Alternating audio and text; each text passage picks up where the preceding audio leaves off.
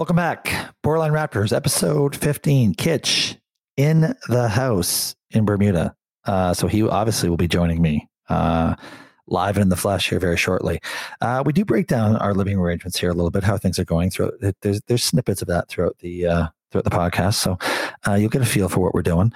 Um, but yeah, listen, this is a, a, quick breakdown of the Raptors, and it's funny. I say quick breakdown. We end up spending more time with the Raptors because they suck uh, and so there's more to bitch about. I think when things are going well, there's less to talk about. But unfortunately, we have way too much to talk about uh, as to these heartbreaking one point losses that we've uh, witnessed back to back. So uh, there's quite a big segment on that, a little bit of the NBA. Then we get right into our uh, horrific gambling results from last weekend.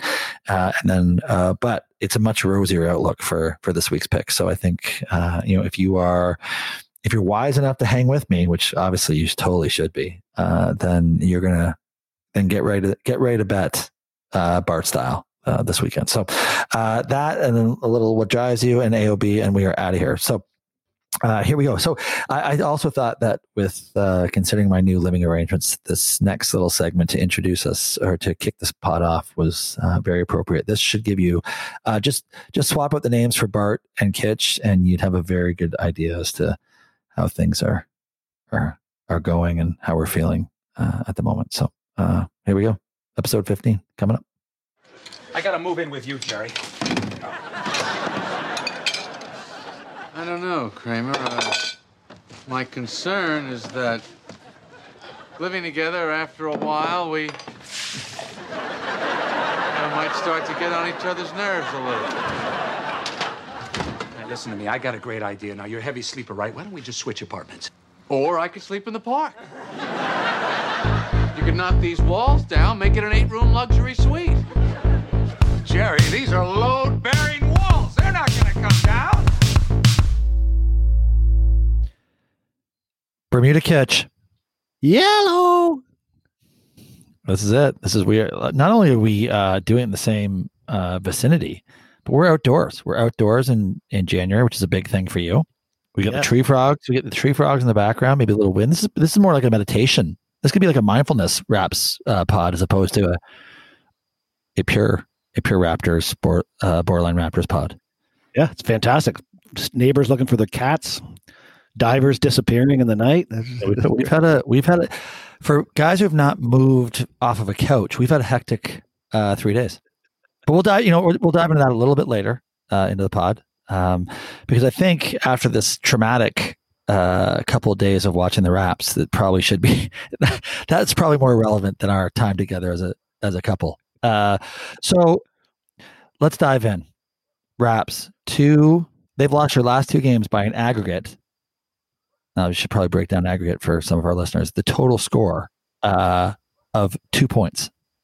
That's incredible. Siakam missing game winners uh, the last two last two games. But before we uh, we'll, we'll start to break that down. But why, why don't you guys kick us off, Kitch, with some of your uh, your feedback, your thoughts? Uh, yeah, so obviously, are we going to do our Siakam Powell corner again? Should I save some of that for that? Is that still? For sure, we are. For sure, we are. Yeah, I think, and, and Norm may have leapfrogged Siakam on the shit list. I, I, think I think we better start with that thing because that's kind of everything ties into Siakam basically on the on our on our summary. It's true. He's yeah, he's definitely the, the key cog in all of this. So let's let's go with Siakam corner. Let's go to Siakam corner. Siakam corner. All right, we'll just kick right off Siakam okay. corner. All right. Yeah.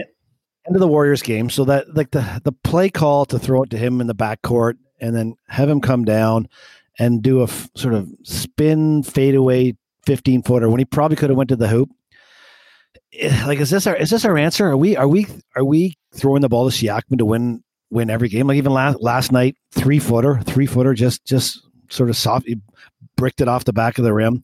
Um, I uh, I don't I don't I we don't have an answer down the stretch. We do not have an answer down the stretch that can uh, that seems to be able to solve uh, the issues of closing out a game or winning out a game. So that that's the that's the, the one thing that's there's there's a believe me there's a lot of a lot of things we can point out, but that's the thing that's most glaring to me is that. Okay, well, I think you ju- I think you jumped right to the end there. I think you jumped right to the end of Siakam corner. I mean, we didn't we didn't break that. I think there uh, on the positive side, I think there have been signs of life from Pascal in the last couple of games.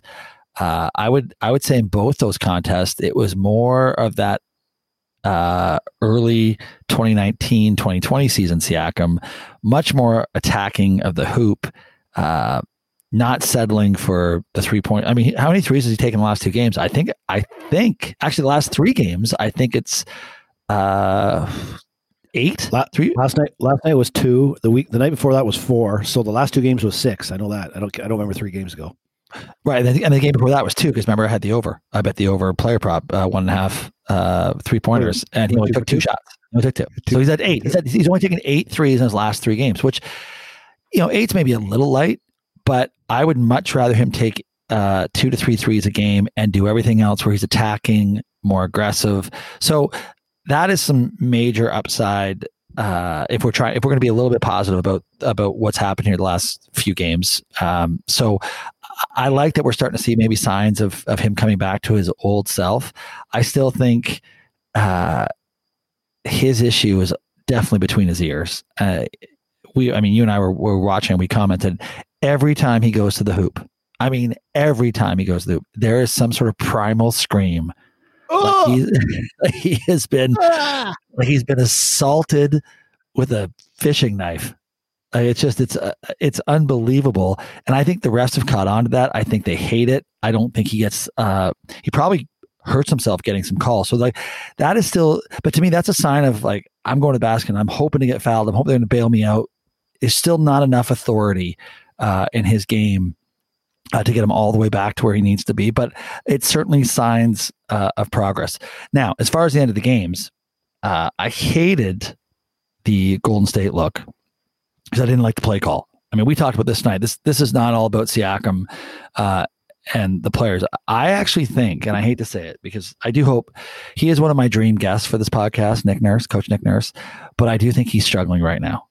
And it, might be a combination of what we talked about last week. He's just not comfortable with the squad he has, but I think he's really fighting trying to figure out lineups. I don't know what you think about that, but I, I think he's really fighting it. And it, it's just such an inconsistency to guys' minutes, rotations, and that that can't be good.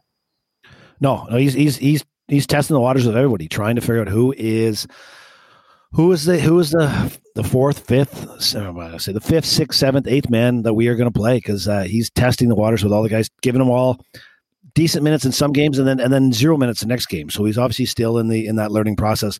But going back to Siakam, um, he still get like you're right. He's been he's been 100 percent better, and, and he's and he's showing signs of hey, maybe my solution is to go to the hoop. And he's and he seemed to have, figured it out a little bit, but he still gets wrong footed a lot. Like he still gets he still gets he goes up and all of a sudden he's on his back foot and and then he throws the ball away.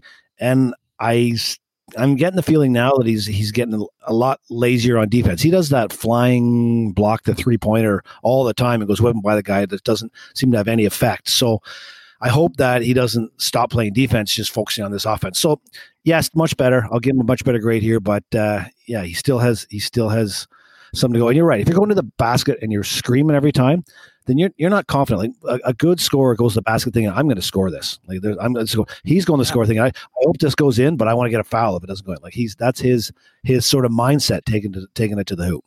Yeah, no, I, I totally agree. And I again, like I think the the Golden State uh, last uh, last play call was not great, and he made a terrible decision to spin around. But last night, I mean, that's he's got to make that shot. Like that was a that was a four footer that he threw up the back of the iron that should have gone in the night before should have gone. But he, I mean, if he wants to be that guy, uh, and that's who we keep telling ourselves that he should be or is, and Nick Nurse clearly is trying to tell him that by giving the ball on these. Uh, he's got to make those shots, right? Or he has to, certainly has to make last night's shot. Uh, that is an absolute must make uh, scenario. But again, let's not forget how we got ourselves in that situation. We were owning, we owned that game uh, for the better part of three and three quarter quarters, and you know we we just got to stop losing those games. I mean, we've been dominating. Uh, Deno sent a, a, a clip today. Uh, our plus minus is minus four. Point differential, yeah, yeah, point differential uh, for on our games. We're two and eight. We're two and eight, two and seven, two and eight two and eight, two and eight, two and eight. We're two and eight, and we're minus four, right? So we're basically there has not been a game uh, other than there's one game we got blown out, but everything else we've been right there, and and the majority of them we've had leads in the second half. Uh, and in some cases, significant leads like last night that we don't hang on to. And I'm telling you, we go into these stretches where we just don't score. No. Right? We just don't score. Like last night in that third quarter, we were middling in that up eight to 10 range. Portland couldn't throw it in the ocean, in the ocean, and all of a sudden we couldn't score. Like that's a time where we could have been up 16 to 24 points easily, but we just stopped scoring. We stopped scoring, and then you just you kind of felt, uh oh, here we go in the fourth quarter. You just kind of felt that Portland comeback was coming. Yeah, we can't put people away. We have trouble putting people away, and and our our perimeter defense has been very suspectly. We are allowing teams to shoot fairly well from the three point range. And if and in the NBA, if you the the stats show if you can get a hand in a guy's face on a three pointer, his percentage shooting goes down exponentially. And uh, and we don't we don't get that hand in the face. We get the flyby block, but we don't get that that sort of tough defense where I get my hand in the face of the three point shooter, and um, and we've been beat, we've been burnt on that, and we don't get in front of the right guys. Like we got to get you. You have to pick. Okay, we have to get in front of McCollum or Lillard from last night, and not and not their third or fourth guy because those are the guys that are beating us down the stretch in these in these tight games. Well, listen, I I hate to bring up the flyby. Uh, because I think we, I, I disagree with you. I think we do get a hand in the face. Unfortunately, it's usually in the first row of the opponent team's bench or our bench. That's usually where our hand is because we just went flying by them. It is amazing to me. I, this is just a quick sidebar because I can't I can't deal with it. You you've listened to it for the last three nights, I have. Uh, I have. but it, it's unbelievable. How are these teams not figured it out? If you if you fly a guy at the three point shot, I guarantee you eight out of 10 times that offensive team is now getting a great look. It's either the guy goes flying by, so the guy gets a clean look at a three, or he takes one dribble, shoots three, or he then penetrates and pulls up for a 15 footer and or penetrates and kicks it out. It's almost automatic that if you jump and try and block a shot at the three point line, the other team is going to get a great look. I just don't understand why it's not a closeout. This is they teach you this shit in high school basketball. Close out on the guy, as you said, put the hand in his face, and then break it down. Then you hope for the best. If he shoots with that and makes it okay, we can live with that. But you fly by, you're out of the play. It's over. It's ridiculous. I listen. There are two companies I'm going to start when I figure all this shit out. One's going to be clock management in the NFL. I'm going to come up with the algorithm that says Jerry Jones, just pay me a million dollars a game, and I'm going to run your clock the last five minutes, and that's it. You're going to win, and you're going to win three extra games a year, and that's a lot to you. And then the other one's going to be I'm going to run the algorithm to show every team in the NBA here's what happens when you try and block a three pointer. Wait till wait till that happens. The pod will be taken off. If I come up with those two things, this pod, oh, we'll be global. We'll be global. then. those Kenyans won't know what to think when they start listening to that. so listen, I think uh, I think, and I said this last week. This is it. Like we are now the stretch of the season. We've got Charlotte twice. After that, who do we have after that, Kitch? This is where we need our producer. We got Golden State on Thursday. We got Golden State again. No, so Charlotte I think on Thursday. We do. Oh, Yeah, sure. Charlotte. We had Charlotte back to back. I didn't look ahead. I don't know who we got ahead. we had Charlotte. Well, I know we have Charlotte back to back. We have a relatively easy schedule. I'm gonna, you know what? I'll get as we talk about this. I'll get the staff on it. Uh, we have a relatively easy schedule coming up. We have to play 800 basketball over the next three weeks, or else this season. I mean, we are tied for last in the conference with the Detroit Pistons. Two and eight. Two I and mean, eight. think Yeah. about that. yeah. Yeah. That's not good.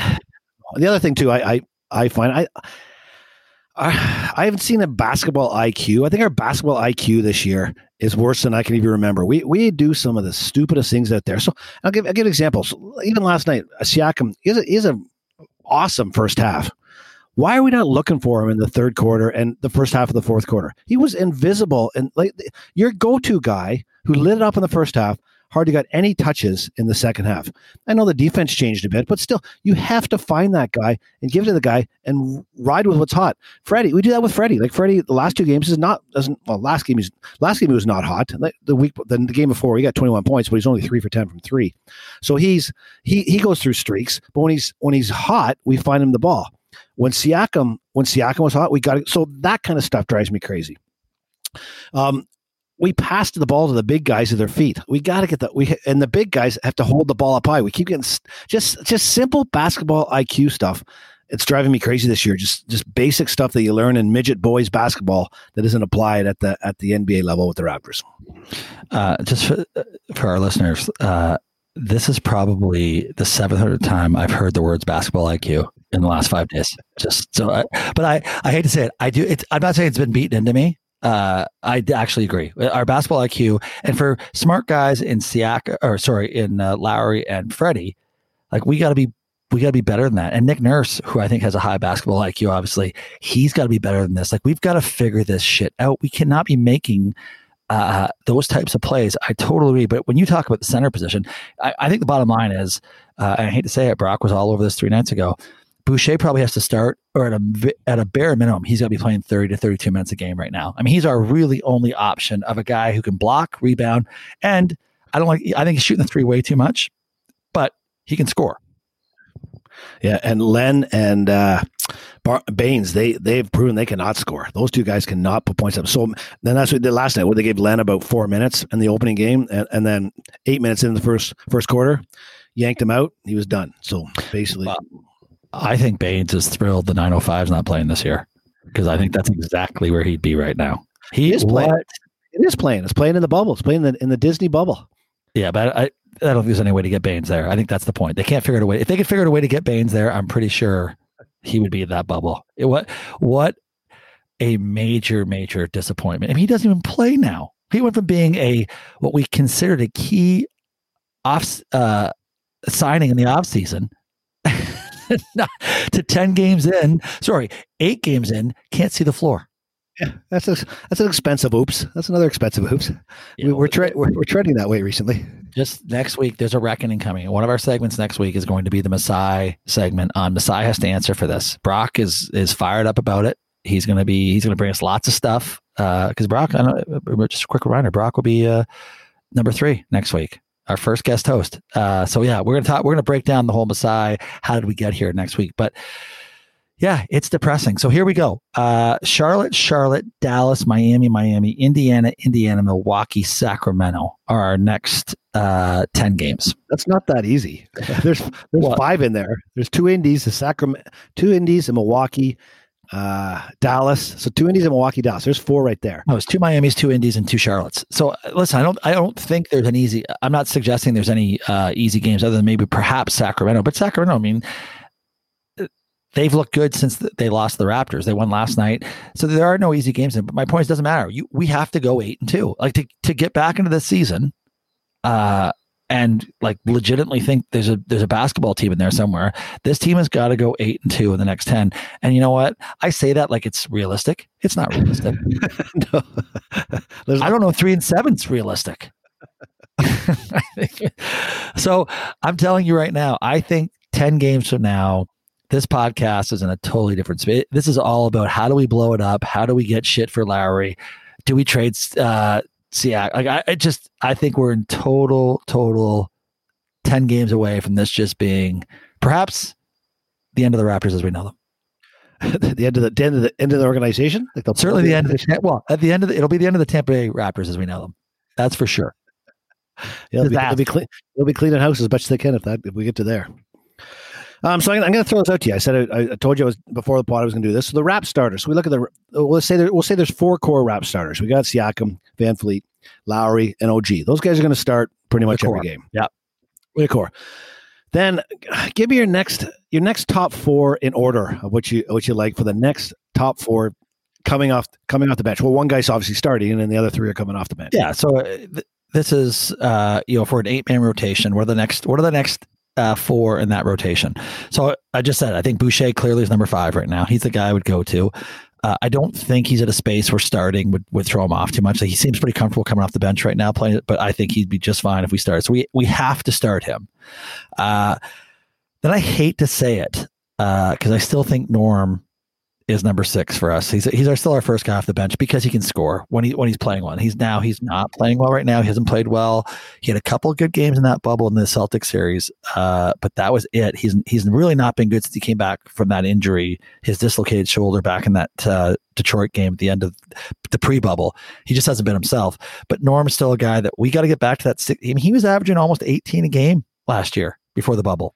He, we got to get him back to that. We I I don't even put I didn't put Norm in my top eight. Oh, I- that's ridiculous. he's he's useless. Like sure, we're gonna get one of every seven games. He's gonna show up one every seven games and and actually do something. But every shot he throws up is a prayer. Like he throws up a shot thinking, oh, this, just, this might go in, and maybe I don't. know. And he and he does. He's not afraid to shoot. He is. He and he just makes a boatload of unforced errors. That I I would put it. I, he would be my captain of the G League team. I'd put him as captain of the We said this before. He, he clearly there's a, there's a head issue there. He does not look comfortable. He does not look confident. Uh, he clear and for some reason, if he's on the left side of the basket going to the basket, he has to shoot it with his right hand, which I don't know why that is. Oh. I don't know why that is, but apparently that is a rule on the team or in his head because he gets blocked so many times going on the left hand. Like, if you just put up with his left or try and dunk it, the guy can jump through the gym. So, and You know, still, what that is? That's midget boys basketball. I learned that in midget boys basketball. Left hand side, left hand layup. You know Pretty what? much. left foot, right foot, left hand. That's how it goes. Exactly. Left foot, right foot, left hand. I know. That's I used to coach. I used to coach. I used to coach at a high level. Uh, I get this. Um, Yeah, But, uh, well, you know, I, it was girls' high school basketball. Um, and then I midget boys basketball. It's high level. Uh, anyway, so I'm going. I'm still with Norm, and then I hate to say this again too because we don't have any real indication this is a good decision.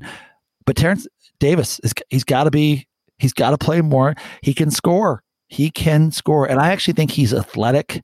Uh, to the sense where he can play decent D, he rebound like last year again. When you looked at some of those games he was at, he uh, rebounded the basketball. He was getting four to five rebounds a game when he was in the when he was playing big minutes. So he's a rebounding sort of two uh bigger two small three. So he's got to play. He's got to be there. So th- that's six seven for me. And then eight's a tough one because obviously we need something behind Boucher at that stage. Um and you know I don't mind Len in that 10 to 14 minute a game scenario because he's a big body. He's going to get you four or five defensive rebounds. He's going to get some fouls. He's just, I don't mind that. But if you said Watanabe or Wanatabe or we have to Watanabe.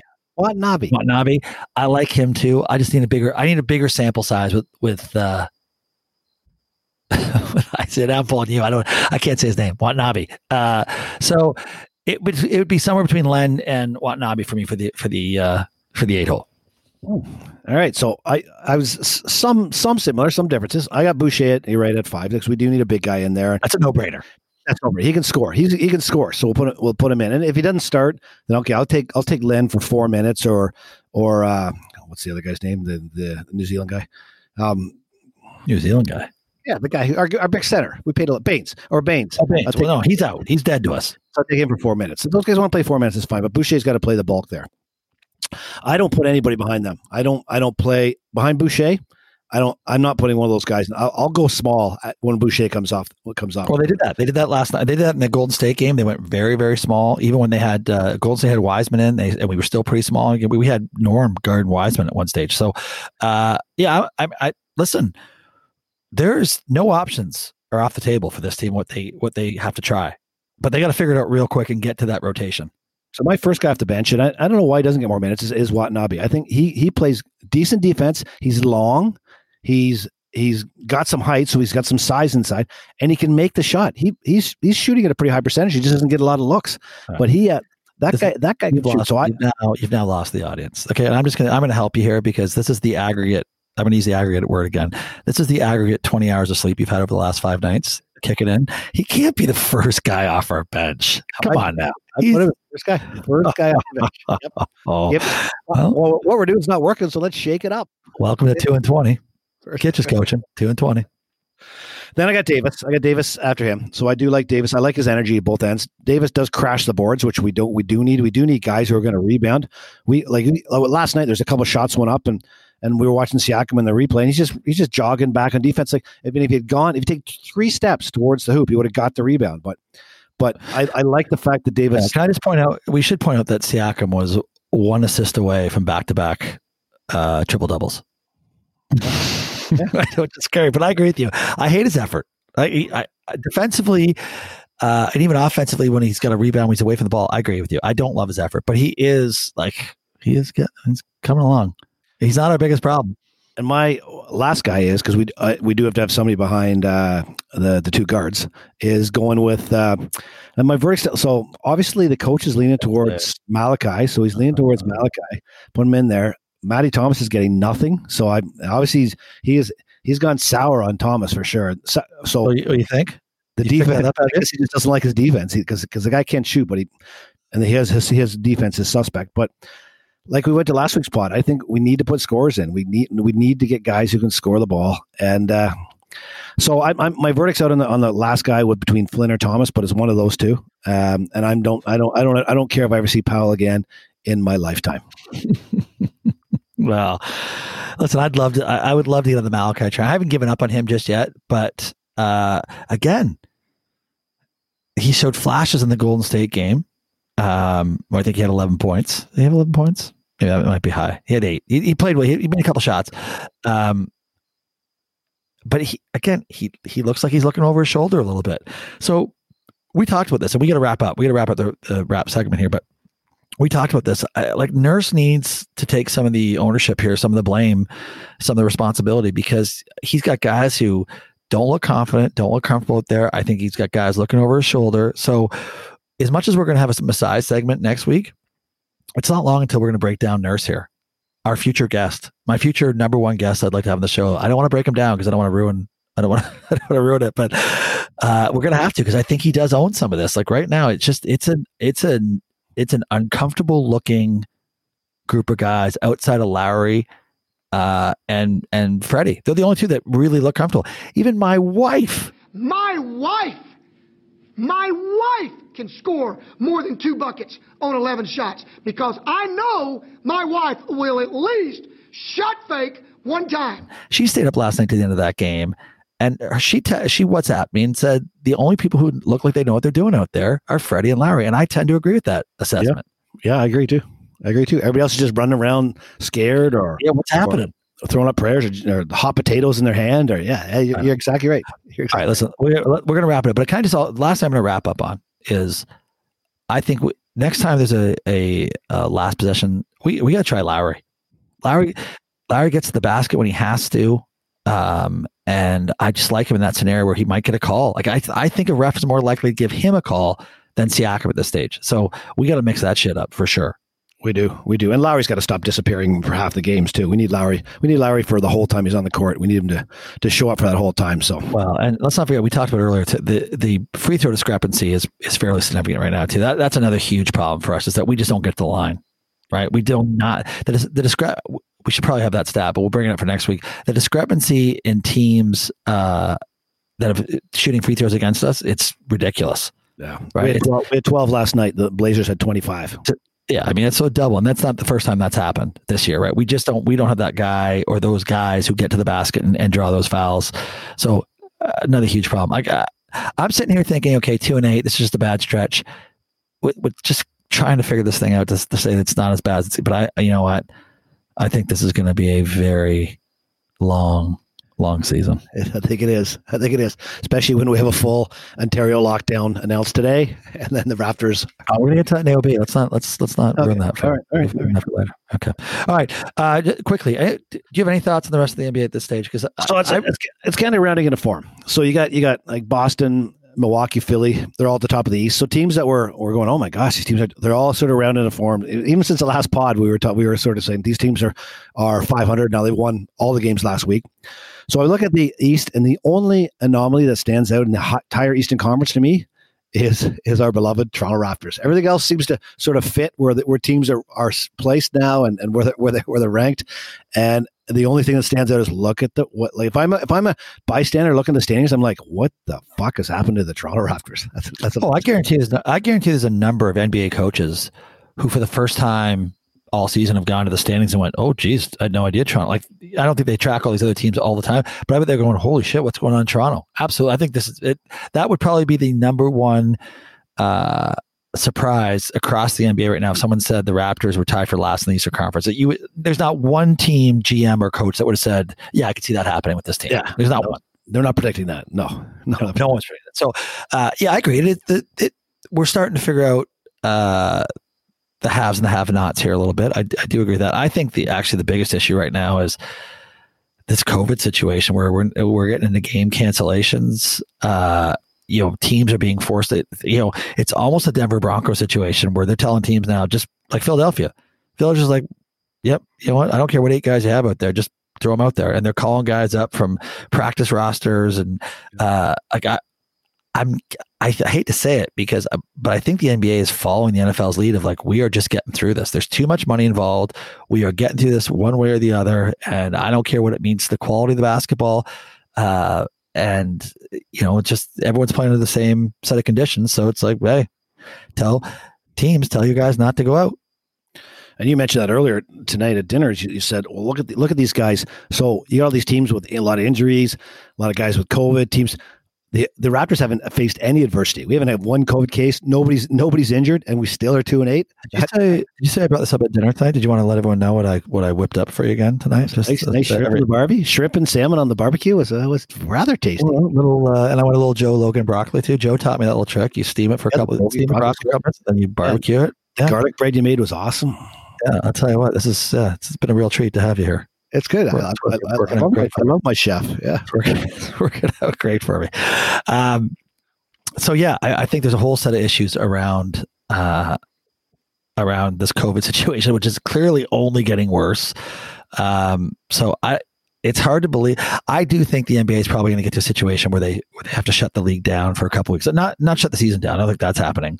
I was clearly proven wrong by that last year, so I am not going to go down that well again. But I do think they're going to get to a situation where they're just going to take a two to three week hiatus to to reset, uh, get teams probably in some sort of uh, their own team bubble, and and then go from there. So uh, yeah, but it, obviously they're gonna they're gonna figure this thing out now. Um, so without belaboring that, I think the last thing I want to mention is just Kyrie fucking Irving. What what is happening there? he's missed he's missing his fourth game in a row tonight. No one's there there's been a ton of different reports, but no one's really sure what happened here. But I've read a couple different things from now what's come out is that he was uh, at a party without a mask on uh, with more than 15 people breaking all the rules. First, they tried to come out with he was upset about what happened at the Capitol. Uh, and so he was taking sort of his own personal stance, this, that, and the other. But I mean, I hope that's the case that that's really what it was, because then that's you know that's that's somewhat noble. But I just think if it was that, we would have heard much more. He would have been pontificating about him taking a stand, and that we haven't heard any of that shit. I and now with the reports about the COVID situation, the party, I have to assume it's something like that. Uh, listen, the ultimate cancer. Oh, Kyrie Irving. Is he ever? Is he ever? What a douche! Like, you're right. Just he he does what Kyrie wants to do. He does everything with Kyrie, and he, and you're right. If it was if it was a big capital capital um, um, yeah, protest, like social protest, yeah, if it was hear all about it. Oh my God, he'd be front and center. He'd be he'd be talking to every media person he, poss- he possibly could about that. Yeah, now the team but, but he, would spin it back, he would spin it back to himself, though. That's the thing. He would spin it back to like everything. Everything's always spun back to why Kyrie is doing the best thing for everybody else when he's really just doing the best thing for Kyrie. Yeah, he's a douche. He's a total douche. Yeah, I, I just can't imagine. I can't imagine trying to be that guy's teammate. No, no. Well, yeah. remember, remember last year when he told the, the team they had to they had to draft better because he, he was playing with a bunch of clubs. Yeah, yeah I don't have an, I don't have talent around me. I don't have talent nice. around me. Yeah. yeah. Imagine if I talk like that about the pod. I should talk about that like your kids. Yeah, you kids, kids aren't good enough. I don't have, there's not enough talent with these kids. All right, listen, that's it. NBA, we're done. Thirty minutes in, we're, we got to get off the NBA uh, wraps. I mean, we went we went a little too long on the wraps here tonight, but anyways, um, but we are Raptors podcast, as Daniel Hine would tell me. Um, so we are moving right into uh, backyard gambling uh, slash NBA storylines, uh, which sort of tie into each other. So let's uh, let's let's do that. Let so the first one we're gonna we're gonna we're gonna touch on before we get into actual lines. We're gonna touch on the NFL bad coaching decisions there are some very suspect coaching decisions in the in the playoffs uh, this past weekend. Um, I'm gonna lead, I'll lead it off and I'll let you elaborate on Bart. If so, Frank Reich, So the Colts, if you guys remember this game, they had fourth and four for fourth and goal from the four yard line in the second quarter to go up. I think it was thirteen to seven at half. At half, I think they were up ten. I think they were up 10-7 at the time. They were going to go up 13-7 if they kicked a field goal. But he, but uh, Frank opts out to go for it and uh, they lose the game. They lose the game at the end by three. So you could say, well, that was the three points there. But but that decision to go for fourth and four when you're up, when you when you when you're controlling the game, they were controlling Buffalo in that first in that first half, and uh, uh, that that astonished me that he did that, and and I'm kind of glad it came back to bite him. So I think that's the issue, right? Is that they were dominating that half. They were keeping Buffalo off the field. They were keeping Allen off the field. Uh, I'm sure they were thinking this would be great to go up uh, 17-7. That would have been, uh, you know, a much better situation than 10 or 13-7. But in that environment, at fourth and four, you just got knocked back on third down to, to, I think you lost a yard or two. So it nothing just kick the you kick the field goal, you keep the momentum, you then kick off, and then I'm guessing they don't go 90 yards. Like they went 99 yards because they had all the momentum. They would have stopped them. They were, you know, uh, the 7,000 fans that were there were happy as pigs and shit. And everything just, you could just sort of sense it was going to all go the wrong way uh, once, as soon as that happened. You I hate to, to shit on these coaches in the moment because you know they're obviously making decisions and they're you know they're right there and they think they've got the beat of their team and what they're supposed to do but how many times does stuff have to happen like how many times do you see it with these momentum killing decisions just flip the game upside down and it kind of did the fact that they were still in it at the end of that game uh, was a testament to uh, the Colts and even Philip Rivers who had a decent game however I do want to say the the overlooked coaching poor coaching decision uh, in that game is the last play of the game if you got to throw a Hail Mary to the end zone, then you have to have a quarterback in there who can actually get the ball to the end zone. right? That ball came up six or seven yards short. How about bringing Brissett and get it to the end zone? It wouldn't matter if they caught it. I mean, can you imagine if they would have caught it at the yard line? Yeah, great. Pad the stats. Pad the stats. Yeah. And I actually thought that whole series of them trying, like every other team in that scenario gets themselves in. They're kicking a field goal. They're getting at least a look at a field goal. The Colts could not get a p- completed pass in that last series, and I couldn't believe they had to chuck it from 55 yards to, uh, to somehow try and win the game. Like that was it, that thing. Just was yeah. The end of both those halves were really bad Frank Reich moments, in yes. my opinion. Yep. So I agree with you. That's good. That, that is my number one. That I do think I, I hate to second guess a field goal at the end of the first half, saying it's a major, but that it was it changed it changed the outcome of that game. Yeah, and then, and then you lose by three. Would have been three points. You would have had. Yeah, and all the guys are saying, "Well, you don't want to give them the ball back and let them." But you you you've held them to seven points in the first. Why do you think that, that they're going to get that ball back and, and march away down the field? They've only got seven points the whole the whole half before going the Buffalo going into that. Yeah, scenario, so. oh, I, I totally agree. Yeah, no, I was that's a mess. It's a terrible decision. All right, number two. Number two is I. Uh, this is my number two was the uh, Tomlin. So Mike Tomlin, in the they're in the fourth quarter, so they're, they're they're grinding their way back. Still a little ways back. and there's probably about that's probably eight or nine minutes left in the so game. Down twelve. They're down twelve. Yeah. So they, so they need two touchdowns. They're down two touchdowns, and they and they got a, they got a fourth and uh, five ish um, from the fifty yard line. I don't think it was that. It was like fourth and two. It was it was less than five. Oh yeah, it was fourth and two. It was uh, they just missed getting first down on that third down play, and they go uh, they go to the fourth quarter. So they get the TV timeout and they're going to the fourth right. quarter.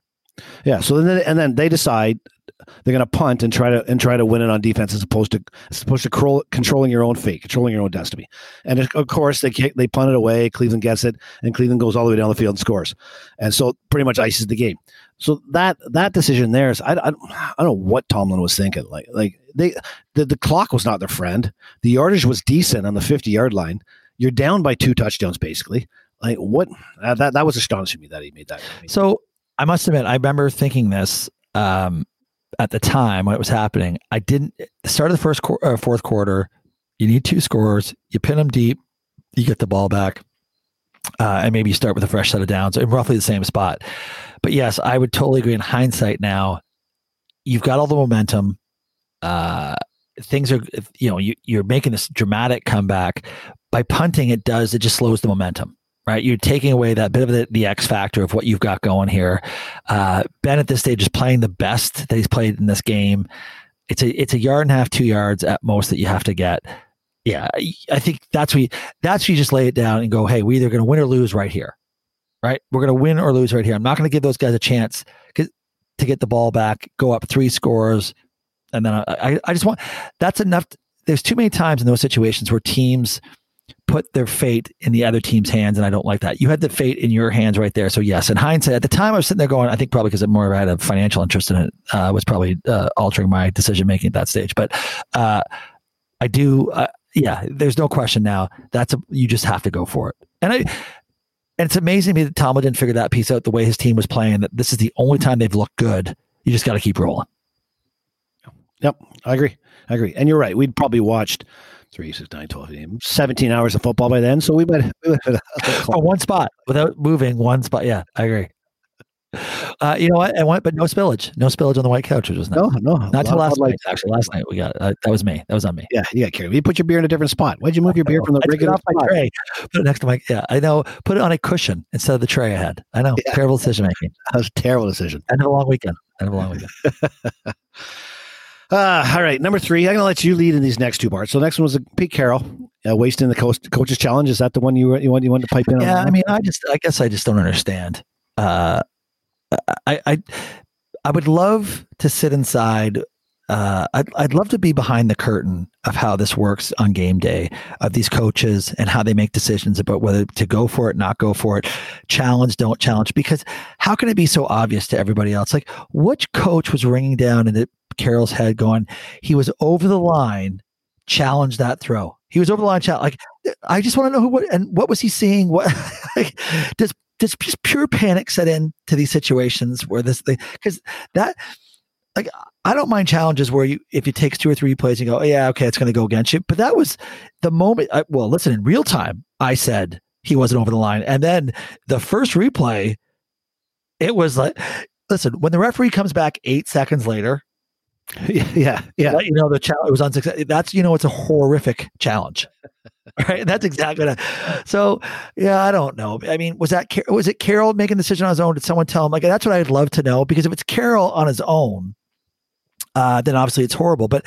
from what we're led to believe, there's a replay team on your squad that that makes that call that buzzes down to the coach saying challenge. Because how could Carroll know that in in real time? Or so I don't know. It, That's It- that's it- Carroll. That's Carroll. That's Carroll. Carroll. He's a he's, he a- owns it. he's an emotional guy. He's he, he he's that's 100 percent on Carroll in my eyes. He's he's one of those guys that just thinks he's right, like, like is convinced he's right, and then actually, he kind of reminds me a bit of you, Bart. But it's kind of kind of kind of like that. You know what? For guys making your meals, that'd be a little nicer. Be a little nicer. All right, the last one was the you wanted to bring up the you wanted to bring up the Bears coaching staff. Well, I just listen. Obviously, that was a horrific football game to have to witness. It was tough. It was Uh, tough. It was It was it was terrible. But my God, one of the best catches all weekend. It just got completely uh, overshadowed because it was the last play of the game. But Jimmy Graham, great catch. And by the way, can we just talk about that stupid rule to not have to kick the extra point on a touchdown? yeah, because life you, altering. you got your push. You got your push in your bet. That was life altering for me. I know, but I would have won both bets, and they kicked the extra point. Stupid rule change. Stupid rule change. Uh, I just felt the whole game. Nagy was coaching that game to not get blown out. Right. not to win. Not to win. Yeah, and just sort of like once they once that trick play didn't work, which by the way was a great trick play, and that receiver should obviously never be allowed to wear a uniform again. Uh, once that happens, like well, that's what you know. If we were ever in game betting anything, that should have been the one right there. We said, okay, well the Bears, if they're not making that play, that's the end of them because that's the sort of shit they need to have happen. So that would have been a good decision. But I just felt after that, Nagy was very, very. Uh, conservative, not let Trubisky do, didn't rule him out. Tr- Trubisky didn't run the ball at all. And I'm not saying Trubisky's great, but it just felt, you know, they, they didn't go for it on fourth down at any given, you know, a couple times where I thought they had a chance to go for it. It just, it just looked like a, a really, really bad coaching effort. I mean, Trubisky's your quarterback. So you got to play the cards that you've been dealt. And he just looked like he was sitting there going, I, I fold. He was just folding every time. And I, I just thought it was, it was a really horrific, um, coaching effort by him. I, it, I get it. Trubisky might be shit, but you've got to figure that thing out. Like you did in that trick play. How about run five more trick plays? Yeah. Right? Do Yeah. something. When you're not that, when you don't have a good offensive team, you got to trick it up to win for sure. I mean, if I'm Chicago's defense, I held uh I held those guys to what 20 or 21 points. Like they did their job. The offense clearly did not, and I just didn't think it was because um the Saints defense was so stout that they couldn't do anything. Just it was it was a benign coaching offensive schematic effort, and I think Nagy needs. I- You know what? I actually think he should be let go. I think Nagy's got to go. well, yeah, I think Trubisky's got to go personally. Well, but I do too. Yeah. I totally do. But I mean, like, yeah. Well, listen, I, I, I'm we all know how important the quarterback position is, obviously. But Trubisky hasn't been that horrible the last five or six games. Like he's not horrible, so you got to figure out a way to use him. And like I said, I just don't think I, I didn't I didn't watch that game going, oh my god, the Saints defense is so great. Nobody can play. It just it was like they didn't know they did not have a game plan. It did not appear as to what to do there with Trubisky. So that one to me is on Nagy. Yeah, I agree. I agree. I agree. All right. All right let's go on the lines. Let's go into the backyard gambling portion. Well, let's just not talk about last week's results. We just we'll bypass last, week. last week's results. Last week's results. so uh heading into the week, uh Kitch he went three and three, so five hundred, not terrible, not terrible in that three. And and he got and he lost the Tampa Bay one, which was adjusted at the end with the with the bar was was not eight, it's eight and a half. So well, that's right. We're going by real lines. We're going live lines on on a Tuesday night. Absolutely. All right, and the Deno Deno went two and four, so not terrible. Two and four was was not terrible. So he's he's uh he's vaulted into uh, vaulted into second place. Two and four is terrible. right, two two and four is I'm, terrible. I'm trying to soft. I'm trying to soft sell it for you. I'm trying to sell it soft sell it. No, no, no, And Bart Bart went one and five. Stellar one and five in the week on the on the half point he got. He begged for and got on the Tampa Bay Washington game when we did the last pod. When I said it was eight, he said it was eight and a half. So he got that. He got that half, which made the difference. Um, so uh, Bart's one and five. Deno's two and four. Kitches uh, three and three after after week one. I know. Like I, w- I really wish I had something to say here, uh, but I don't. What I but what I do find um, somewhat unbelievable in all this process is to find out from your mostly your contingency of people. My my guys know enough to not pay any pay attention to anything I say with respect to gambling. They know they would never they would never think, oh, what did Bart say in the pod? I'll bet that way. You got to tell your associates to figure that shit out. Was it DP? Yeah, yeah. DP. My, like get mad at me because I'm. He feels that I I you talk a big. Effort. You don't put a bit enough effort. Oh, I know that. He's, he's I don't put enough effort. The other guys are like Bart sounds so confident. So listen, I don't do this for a living, obviously, but I am better than this. So this is the. I'll tell you right now. I say all that, but this is the week. I feel really good about all my picks. Like, re- like really, this is, you know, this is when you go to the savings account where you think, okay, I wasn't going to touch that money for a few years. This is the one. This is the week. You just said, don't listen. You said don't listen. No, but every once in a while you have to listen. Right? Just don't listen every week. But I'm telling you, if there's a leak, if there's a week you're going to listen, this is the one. DP, pay attention. Here's the one. okay, here's the uh, here's the here's the first game of the week. First game of the week is Green Bay over the LA Rams by six and a half. So I guess I guess I get to go first because I am I'm the leader. Well, I, okay, yeah, um, yeah, you, you are you're you're right. Yeah, yeah. So um, I you know what this this is a tough one. So like defense historically wins Super Bowls. Um, the Rams last week they shut down MVP Russell Wilson, uh, or or, or uh, I should say talked about MVP Russell Wilson, yeah, who the first three weeks of the season, who deteriorated rapidly over the season, held held Seattle to twenty points and posted thirty with a quarterback by committee. Like who's who's not injured, who's coming in. Um, so the Rams coming in with some momentum, but I'm still I'm still going to take the Packers minus the six and a half. I don't I don't like the Rams having. I'm I'm presuming it's going to be cold in January in in, uh, in Green Bay, and uh, a bubble team going into a playoff game in Green Bay. I'm going. I am going Green Bay minus the six and a half over the Rams. Deno Deno is taking the Deno is taking all the dogs. We took all the favorites last week. He's taking all the dogs this week. So uh, Deno is taking the Rams plus the six and a half. So uh, Bart, you can break break the tie there on which uh, which one you want to take. Well, I'm hundred percent with my boy Deno thousand. This is to me.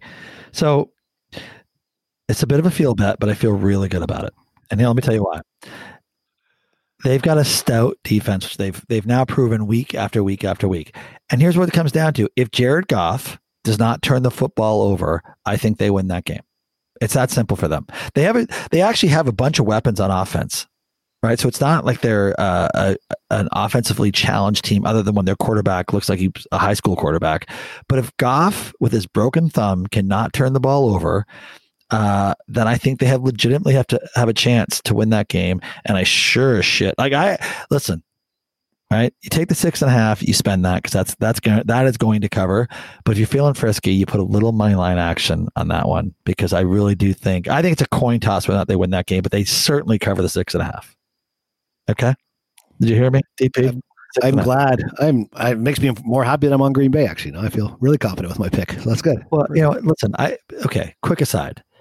Should we should we fill the audience in on your gambling prowess from the weekend? No, I'm not, I mean, I, I was horrible too, but it's not like no, not like, it's not like you were following my lead. Things it were was not like my. well. It was also it was my three and three in this did not pan off in my betting my betting accounts. whatsoever. following your lead all weekend was disastrous. Yeah, yeah. The evils of in-game betting. In-game betting. That should not be allowed. I'm gonna, I'm gonna actually try to shut my accounts off from that. I'm gonna see if they can actually close that portion for me. Uh, can I just tell you, you're right on. Actually, no, it's not. What's what's that game? Green Bay. So that's Saturday, right? Uh, that's it's uh it's zero, Zero degrees degrees. Celsius. Zero, Zero degrees degrees. There you go. Cold for those uh, dome guys from uh, from LA. Uh, for our U.S. listeners. That's 33 degrees Fahrenheit.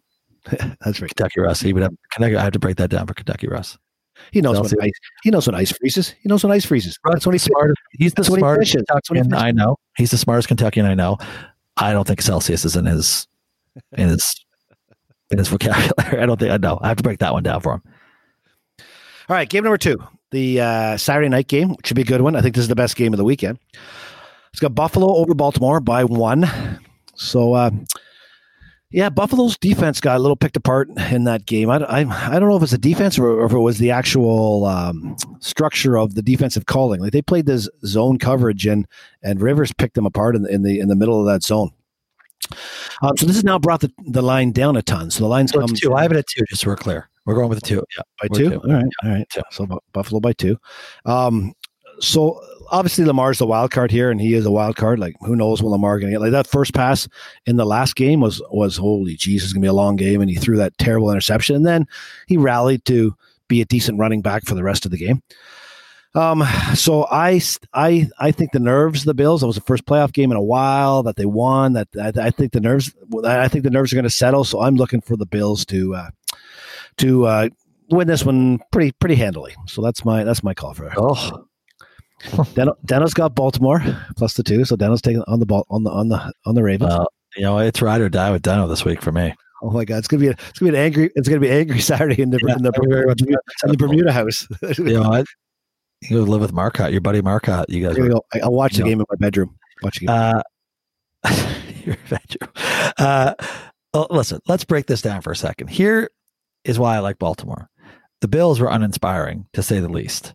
Uh, they, to me, do not look ready to take that next step just yet. That defense, I think, is in big trouble. Now, the other side of this is clearly Baltimore, who should have put up 50 points against that Tennessee defense, didn't. Uh, Lamar, as I said to you, that why I would felt better about Tennessee last weekend is because I have questions about Lamar in big games. So this will be another question. However, there's something about this Baltimore team that was sort of five and five. You know, next thing they run off six games in a row to get to 11 5. They're hot. That defense clearly is good because Tennessee, as much as they gave up points, Tennessee put up points all year. Uh, they shut down Derrick Henry. Uh, they didn't let uh, any sort of other than the touchdown to Brown, which was I think 30 yards. There were no really big explosive plays. Uh, they interception at the end of the game. Like I, I think that defense is for real, and I think Buffalo. I, I just don't get the sense that Buffalo's ready to make that that next leap. And there's and by the way, I hate Baltimore. It will pain me to make that wager. Uh, but uh, yeah, I think they're a little bit more. There's a little bit more of a destiny sort of feel to them after losing last year to Tennessee. They come back, they're under the radar, they lose the division. It's just one. It's just one of those sort of giants, like no one believes in us kind of vibe. Next thing you know, they're in the Super Bowl. So I'm telling you, this is another one where, well, to me, I wouldn't play the points. Just play the money line. Right? I just think, but the Baltimore's not going to cover. They're going to win the game. Right? That's that's how that goes. So my uh, my betting account is going to be flush this weekend. I got two two against you, Bart. I'm I'm happy as can be. Then we would just say the juice. Maybe just bet with each other. Say the juice, and I'll you know what, and I'll give you my in-game lines all the time because that's where I can make my money. Yeah, that's right. That's where I get in. That's where I get fleeced. That's where I get fleeced. All right, All there you go.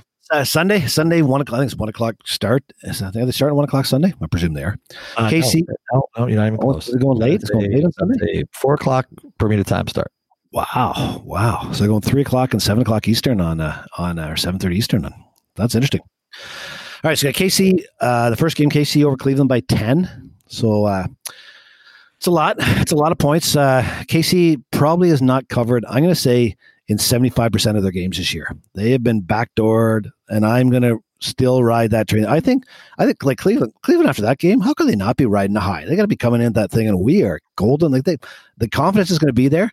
Um, I'm not convinced that they're going to that they're going to win this game, but I I do think that that 10 points with Cleveland in their current state is uh, is solid, and I will take I will take that uh, as my pick this week.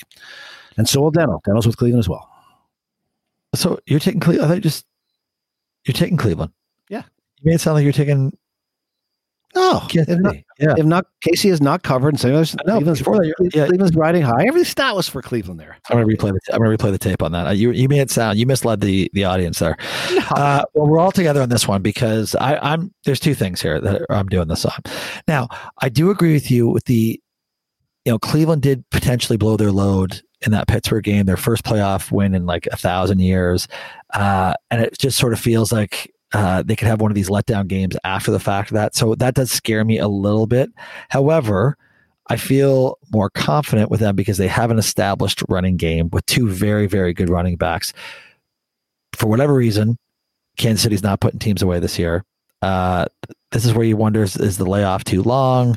Uh, does it affect them? And I, listen, I'm hoping Cleveland doesn't practice this week. If Cleveland doesn't practice this week, if they didn't last week, this is where we, yeah, then we'll, I'll bet every dollar that's left in my account on Sunday on Cleveland money line. I'll go money line at that stage if they don't practice. But if they practice, then I just like the uh, then I just like the spread at ten. But I just I'm sure this game this thing opened at seven and a half. It's at ten. It's skyrocketed to ten, Yeah. and I think that is the whole uh, the letdown factor. I really do believe. I think they were so. And by the way, Cleveland was a little too excited. I never like to see that after a game.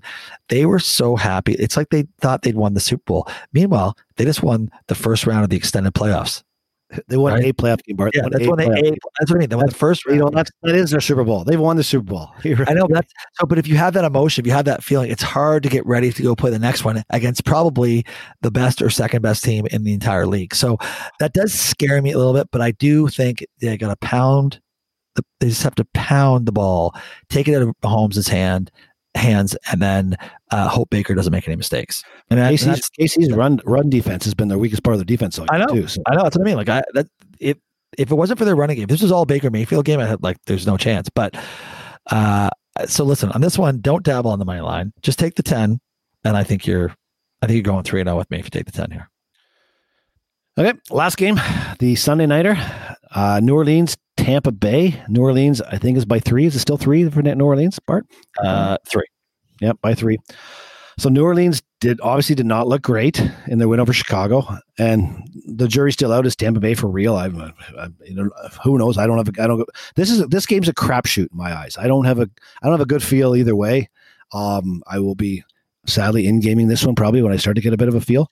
Um, I I will go. I will. My pick will be to go with playoff Tampa, Tampa Bay over uh, Drew Brees in this one, and that is really my only decision is kind of being based on the success in the playoffs of one quarterback versus versus the lack success of the other quarterback in the playoffs. That's the only. That's the The other Super Bowl winning quarterback.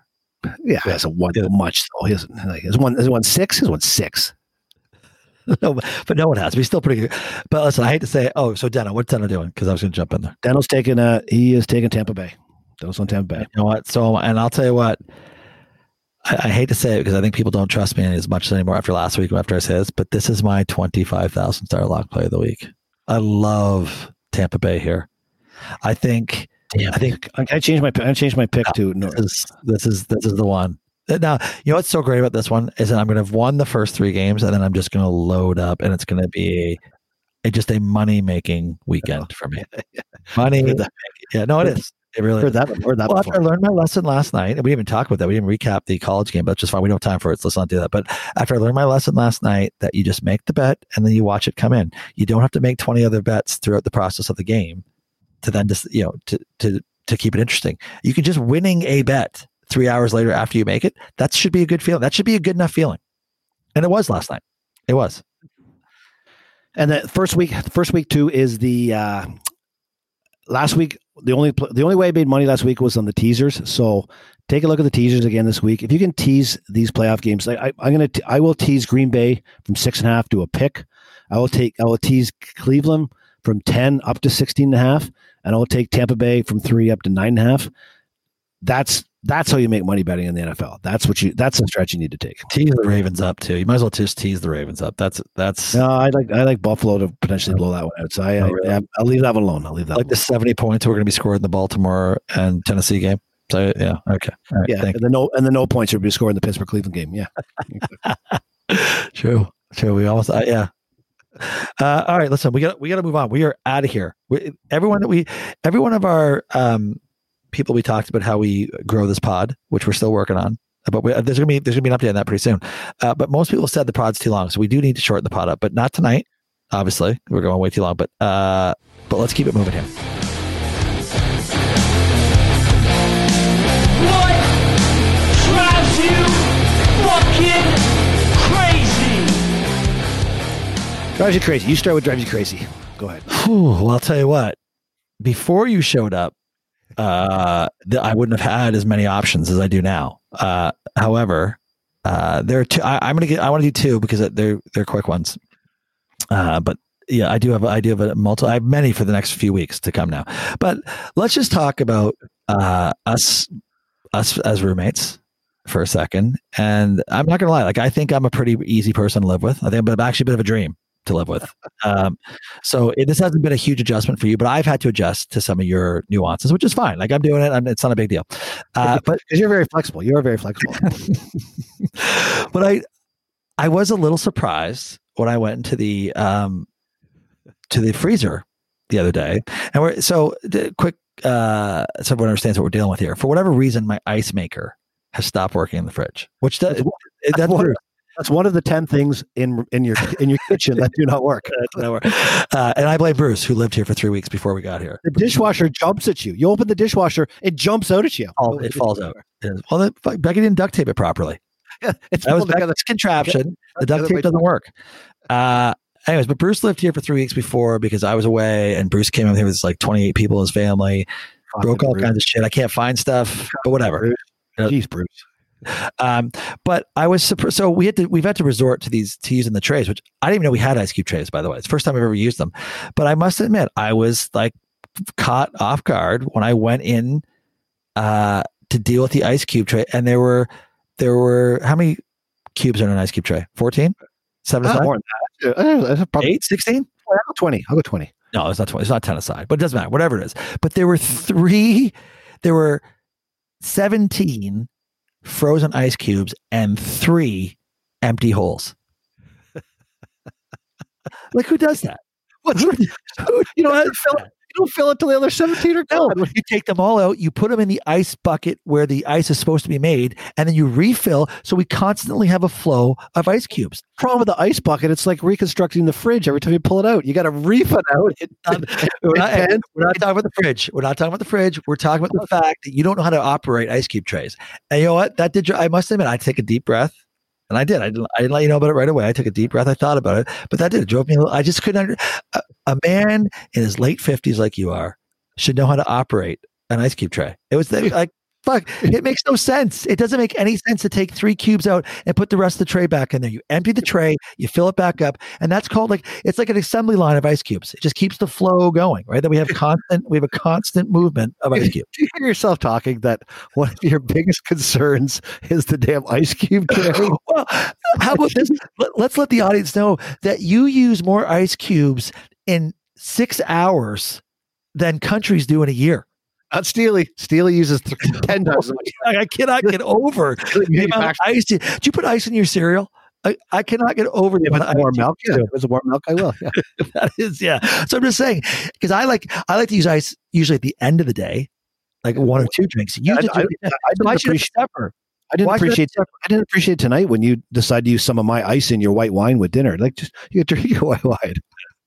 so there's what you know what that it, it did drive me a little bit crazy but again i'm adapting to your, your i'm adapting your quirks so that's fine we're I got way more. I got way more weaknesses than that. So this is that's this is that's like a win for me. just another three weeks to go um can i say quickly the last thing another thing this thing really drove me crazy the fucking piped in crowd noise in NFL Oh. basketball. It's ridiculous. I just want to know how many people who have listened to that, the piped in crowd noise and said, you know what? I really like the piped in crowd noise. It's really, really adds to everything. You can't hear whistles. Can't even hear the announcers. You can't even hear the announcers. You don't know what's going on. You just It's hear this. horrible. It's like it's like there's white noises going on in the background. And you can't hear any. Like I, oh, So that drives me crazy. But then the other thing is, the NFL and NBA are billion dollar organizations. They must have people that are seeing the same thing we're going. They, why aren't they going? Let's turn that off. Let's turn the tap off on the uh, the piped in crowd noise. It sucks. Yeah, totally, totally. All right, that's it. All right, I'm, I'm done. All right, so drives you crazy. I, I I'm gonna have a what the hell happened here in, in this section this week because this was shocking to us. Bart and I experienced this. So Bart has a, has a has a fairly big property here that goes through a bush and then comes to a point. Goes to a point where you can actually sit right on right in the ocean on this big concrete sort of tier that's that's a good 20 feet above the water level and the waves come in so it's great so last night this couple so this this couple shows up it's like 5.30 so it gets dark at, it gets dark Uh, at say 6 This couple who is on private property at this stage. Yeah. Bart's property. So they come up and they got all kinds. They got spears. They got bags of stuff. They got fish catching things. They got all this stuff, and and they sneak into the woods to get naked. Where Bart Bart caught a little peek of the guy, and uh, and they they put their they put their wetsuits on, um, and then these guys go down and they say, and we are talking about what are you guys doing? They're they're fishing for line spear fishing for lionfish. It's it's like. 15 minutes before complete darkness. Dusky. It's dusky. So they wade into this off this rock, which is slippery as hell, and the waves are pounding them, and the guy's looking like the girl's going to die, and so they jump in the water. So we're like, okay, they're going to catch some fish. So we, we're gonna we're curious. We hang around, and and they got flashlights. So now it's dark. Now they're ten minutes out there, and they're a good they're a good couple hundred yards offshore, and you can see their lights. Their flashlights are moving around, some of that, and then and then all of a sudden this couple just starts to drift and drift, and and now they're now they're like.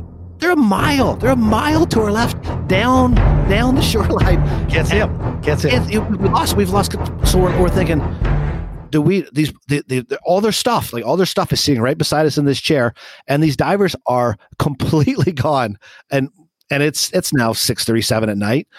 Like it's it. I'm. We don't know. We haven't been back to the point to see if the stuff is still there. We're afraid to go back to the point to see if the stuff is still there because if it is, then I think we're kind of partially responsible for for reporting that or, or informing that. So so that was that was a shocking adventure we had last night. That was something that that that kept me, kept me curious for most of the night. I disagree. Fishing with flashlights. That's just something I would never think about doing in the ocean. I would never think about going into the ocean with a flashlight thinking this is a good idea. Especially when the ocean is 64 degrees at the at the at the surface. And the one of the girl and the girl, she has no no head covering and nothing on her hands. She's not lasting. Her hands are going to be her hands are going to be frozen solid. We heard a shriek at one stage too. We didn't know what was going on. Yeah. Yeah. Yeah. But we got But I to, don't, I don't, we got home. We got Maybe home. they're maybe they're drug track, traffickers. We don't know. According to Becky. Yeah. All right. AOB. AOB. Bart. Uh, I got well, one. I got one. I'll start one. well, uh, okay, go ahead. All right. So uh love to see Alabama. They paid off again last night. Um, so I got I got I got multiple texts last night from people saying how much worse is Alabama versus the New York Jets or the Jacksonville Jaguars? Like, can Alabama knock off the Jets or the Jaguars? So my my answer to that is I think the difference and the leap to the NFL is massive. I, I would bet I would bet the Jets and the and the and or the or the Jaguars would beat the Tide by twenty to thirty points. Um, it's just a, it's a whole nother level. The, the the linebackers are so much faster.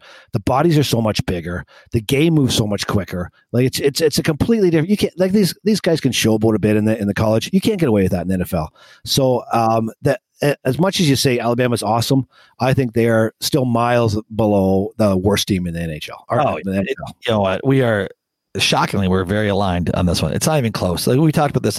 Uh, what's his face? Uh, the Alabama quarterback. Uh, Moore is the last name Moore. No, uh, the uh, Mac uh, Jones, Mac Jones.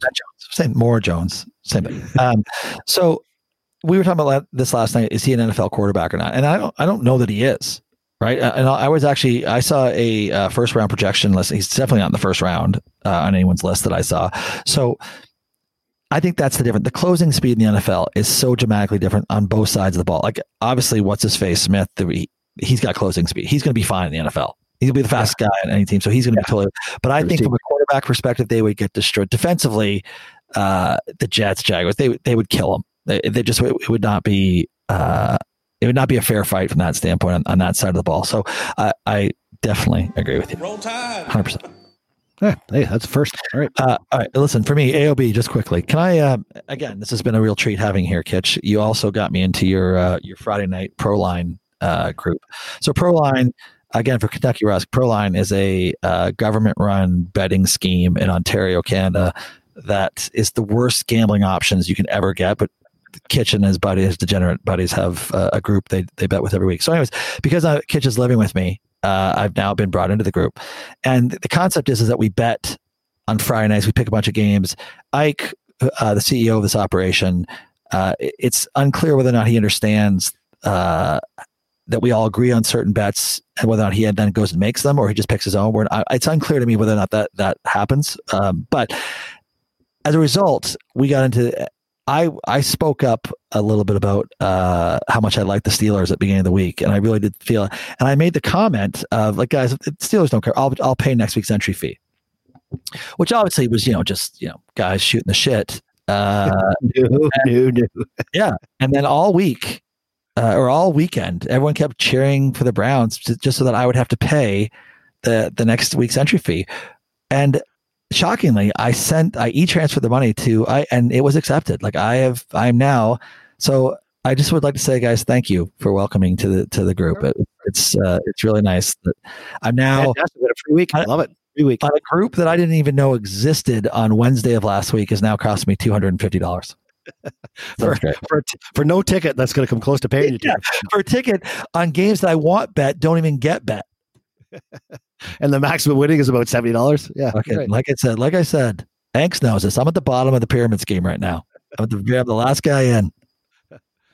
And we, and we touch, and we're going to touch base on my longevity here too. Like um, the three months, three months, I'm going to have to sell in now because my because my province is locked down again. Yeah, Ontario, the Ontario lockdown. It's pretty. I, yeah, that's that's awful for Ontario. Yeah. Our Ontario friends. Do not leave your house. That was that was what the premium. Do not leave your house. Only go to, for essential pharmacy, grocery stuff. Do not socialize anybody. No more than five, five people, people, outside. Yeah. Out, nobody out. Nobody in your house. Like it is pretty dire uh, there. Yeah, so I, I'm I don't know if flights are going to be going to Toronto. I don't think no, they are. To. No, I don't think they. No, I don't no, think they, are. are. Uh, Sue, if you're listening, Sue, if you're listening, there are definitely flights going to Toronto. You know, as early as uh, tomorrow, actually. All right, listen, we got to get out of here. All right, all right, uh, and you know what? I know I was so hard on Kawhi a few weeks ago. I, I miss. I keep saying this. I miss Kawhi. So this, yeah. I, I will listen to this like a thousand times tonight before I go to bed. Brings a tear to my eye. Kawhi. I'm ready. Kawhi up top, looks at the clock, turns the corner for the win.